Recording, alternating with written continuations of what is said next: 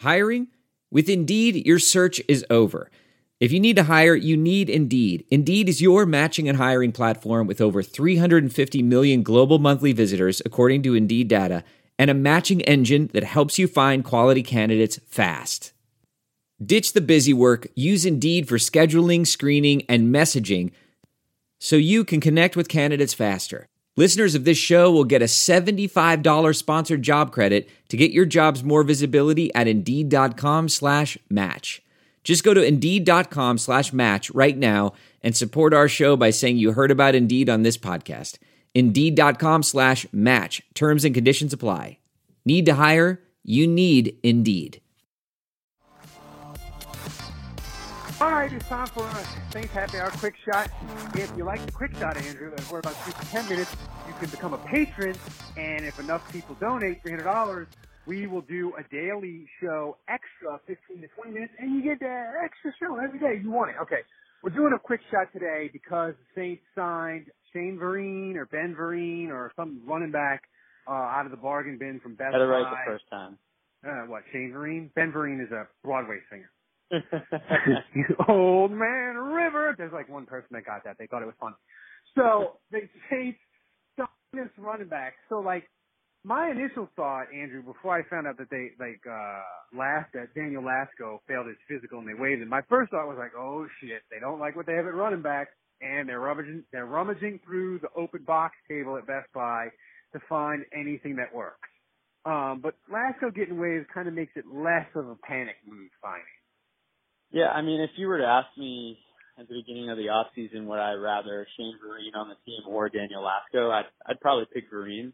Uh, you know, Lasco is a guy that you know has less than 20 carries in his career, and I think he averages under three yards per carry for his career. And you know, he was a seventh round pick that hasn't really done much. And Vereen's a steady pro that has carved out a pretty good career for himself as a receiving back. You know, he his career kind of mirrors Cadet in some ways. I mean, he's a different player, but um, you know, he, he's a pro, so um, yeah, it's fine. You know, I think um, you know, again, the big thing is just these four weeks until Ingram comes back, and Kamara's the man. He, he's obviously the best back on the team, and so I don't think we're in a desperate situation here. But Vereen, you know, kind of now comes in. You've got three veterans. You've got Terrence West, Vereen, and Jonathan Williams, and they're going to compete against a couple of young guys that you have, talented guys, and Trey Edmunds and Boston Scott. So I just named like five guys there, and really just need one or two of them to kind of be competent for four weeks. For, for four weeks. You Yeah. know, and so there's a lot of guys there now. I think it's totally possible that one or two of them emerge in training camp and preseason and actually get us a little excited. Yeah, I mean, does it? The the thing is, I'm very excited about Boston Scott because I feel like he's the homegrown version of Darren Sproles. He's tiny He could do so. But my thing is with the Saints bringing in West and bringing in Vereen, does that maybe that they they they've seen some things in minicamp with him that they don't like? Like that's my concern with him. Like, Well, I think real- Vereen is really just the best guy they worked out that um was available uh once they decided to waive Lasco. If you remember Lasco had that horrible oh uh neck injury against the Bills, I think it was, and this year and he uh he was carted off and I remember he had surgery. I think it ended up being like a neck or a disc issue. Um and so it sound I mean maybe he's just not recovered from that, which is too bad. Um but um you know sometimes you suffer these injuries. I think it was on a kickoff.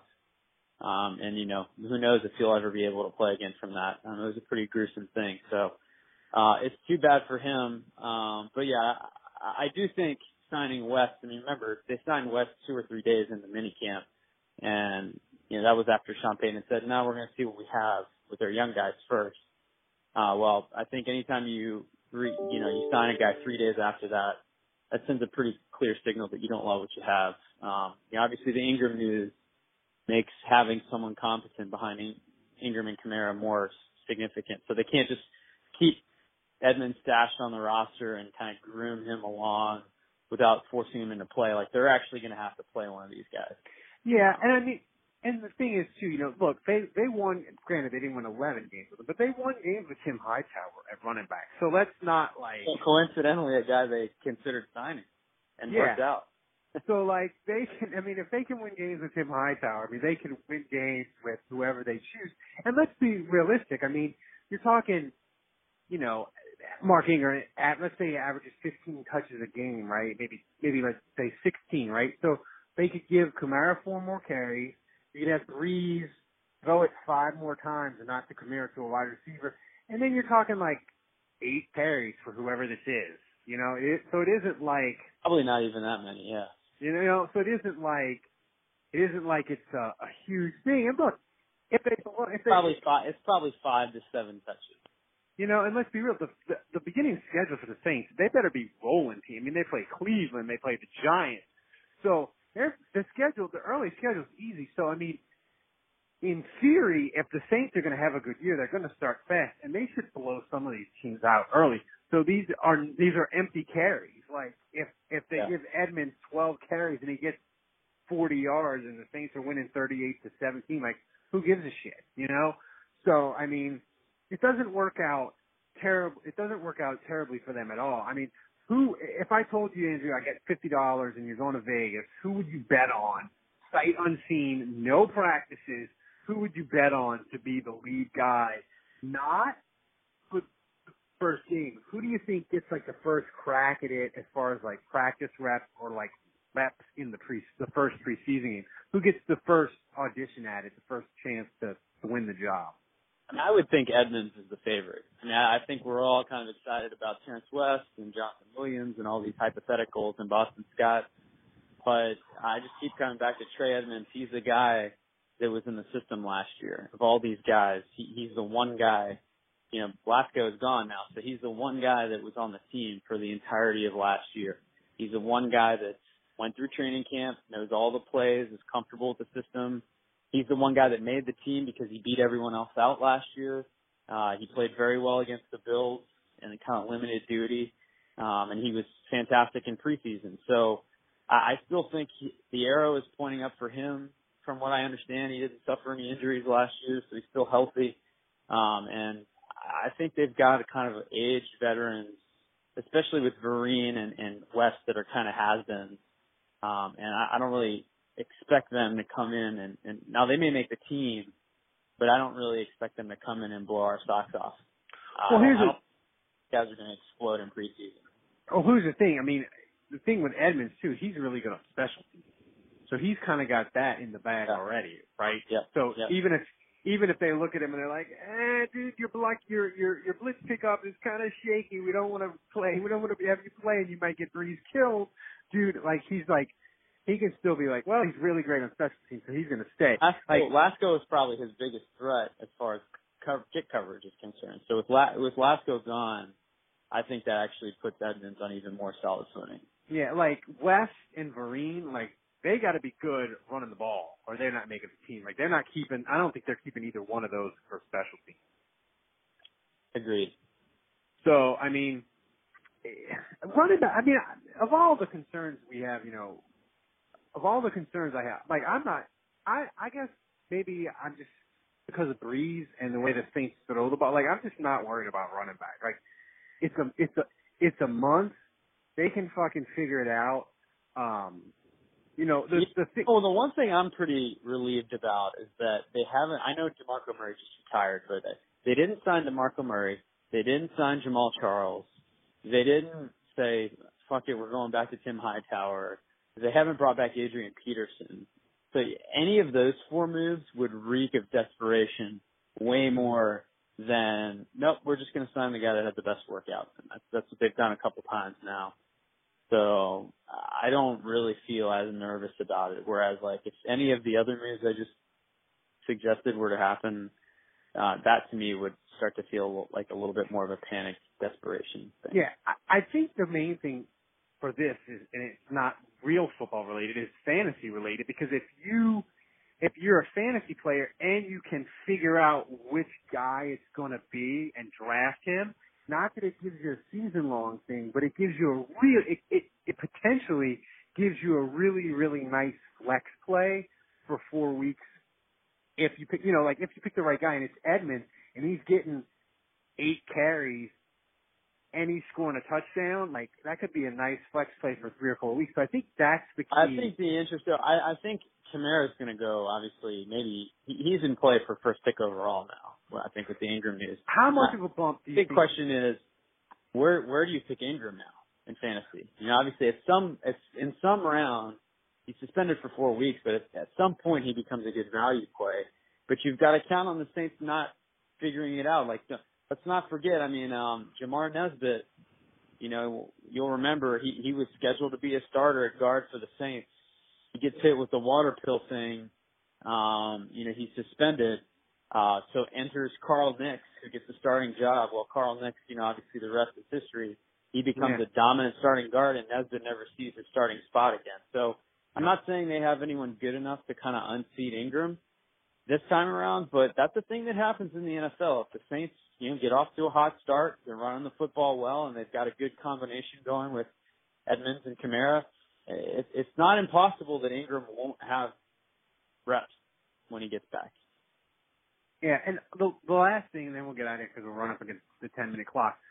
How much of a bump do you think Kamara gets in touches? Because that changes the dynamic for fantasy players. You know, like if, if I told you Kamara's getting six, seven more touches a game for the first four weeks, I'm taking that dude first.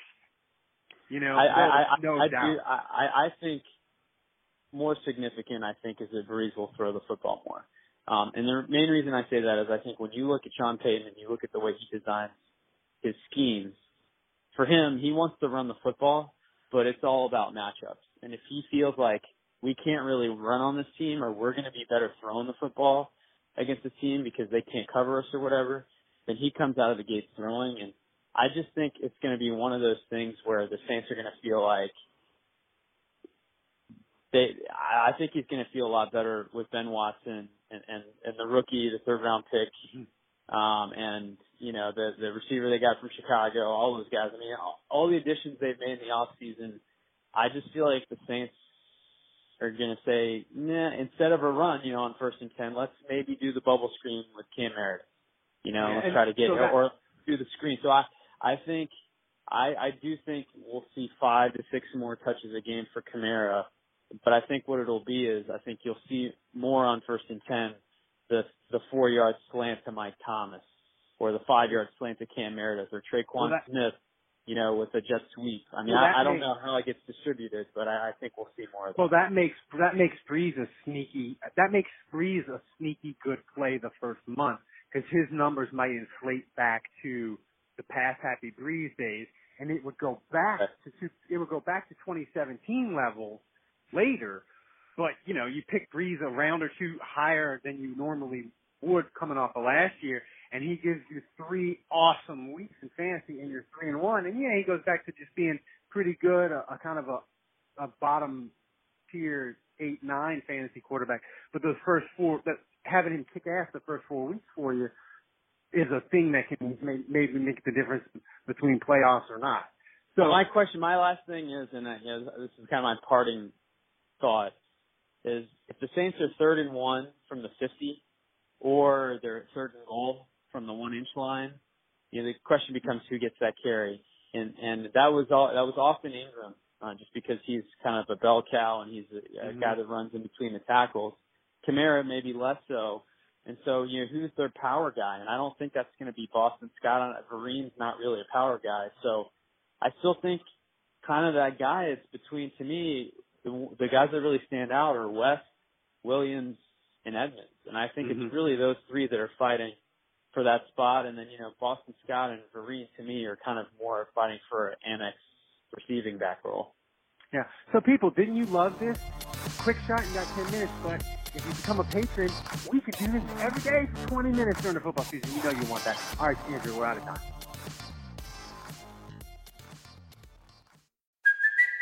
It's Kaley Cuoco for Priceline. Ready to go to your happy place for a happy price? Well, why didn't you say so? Just download the Priceline app right now and save up to 60% on hotels. So, whether it's Cousin Kevin's Kazoo concert in Kansas City, go Kevin, or Becky's Bachelorette Bash in Bermuda, you never have to miss a trip ever again. So, download the Priceline app today. Your savings are waiting. Go to your happy place for a happy price.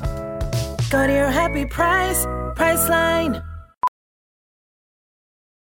Professional welder Shayna Ford used VR training developed by ForgeFX to hone her skills as a welder. The more time that you spend practicing it, that's what separates a good welder from a great welder. VR training can help students like Shayna repeatedly practice specific skills. Virtual reality definitely helps because the more muscle memory that you have, the smoother your weld is. Explore more stories like Shayna's at meta.com slash metaverse impact.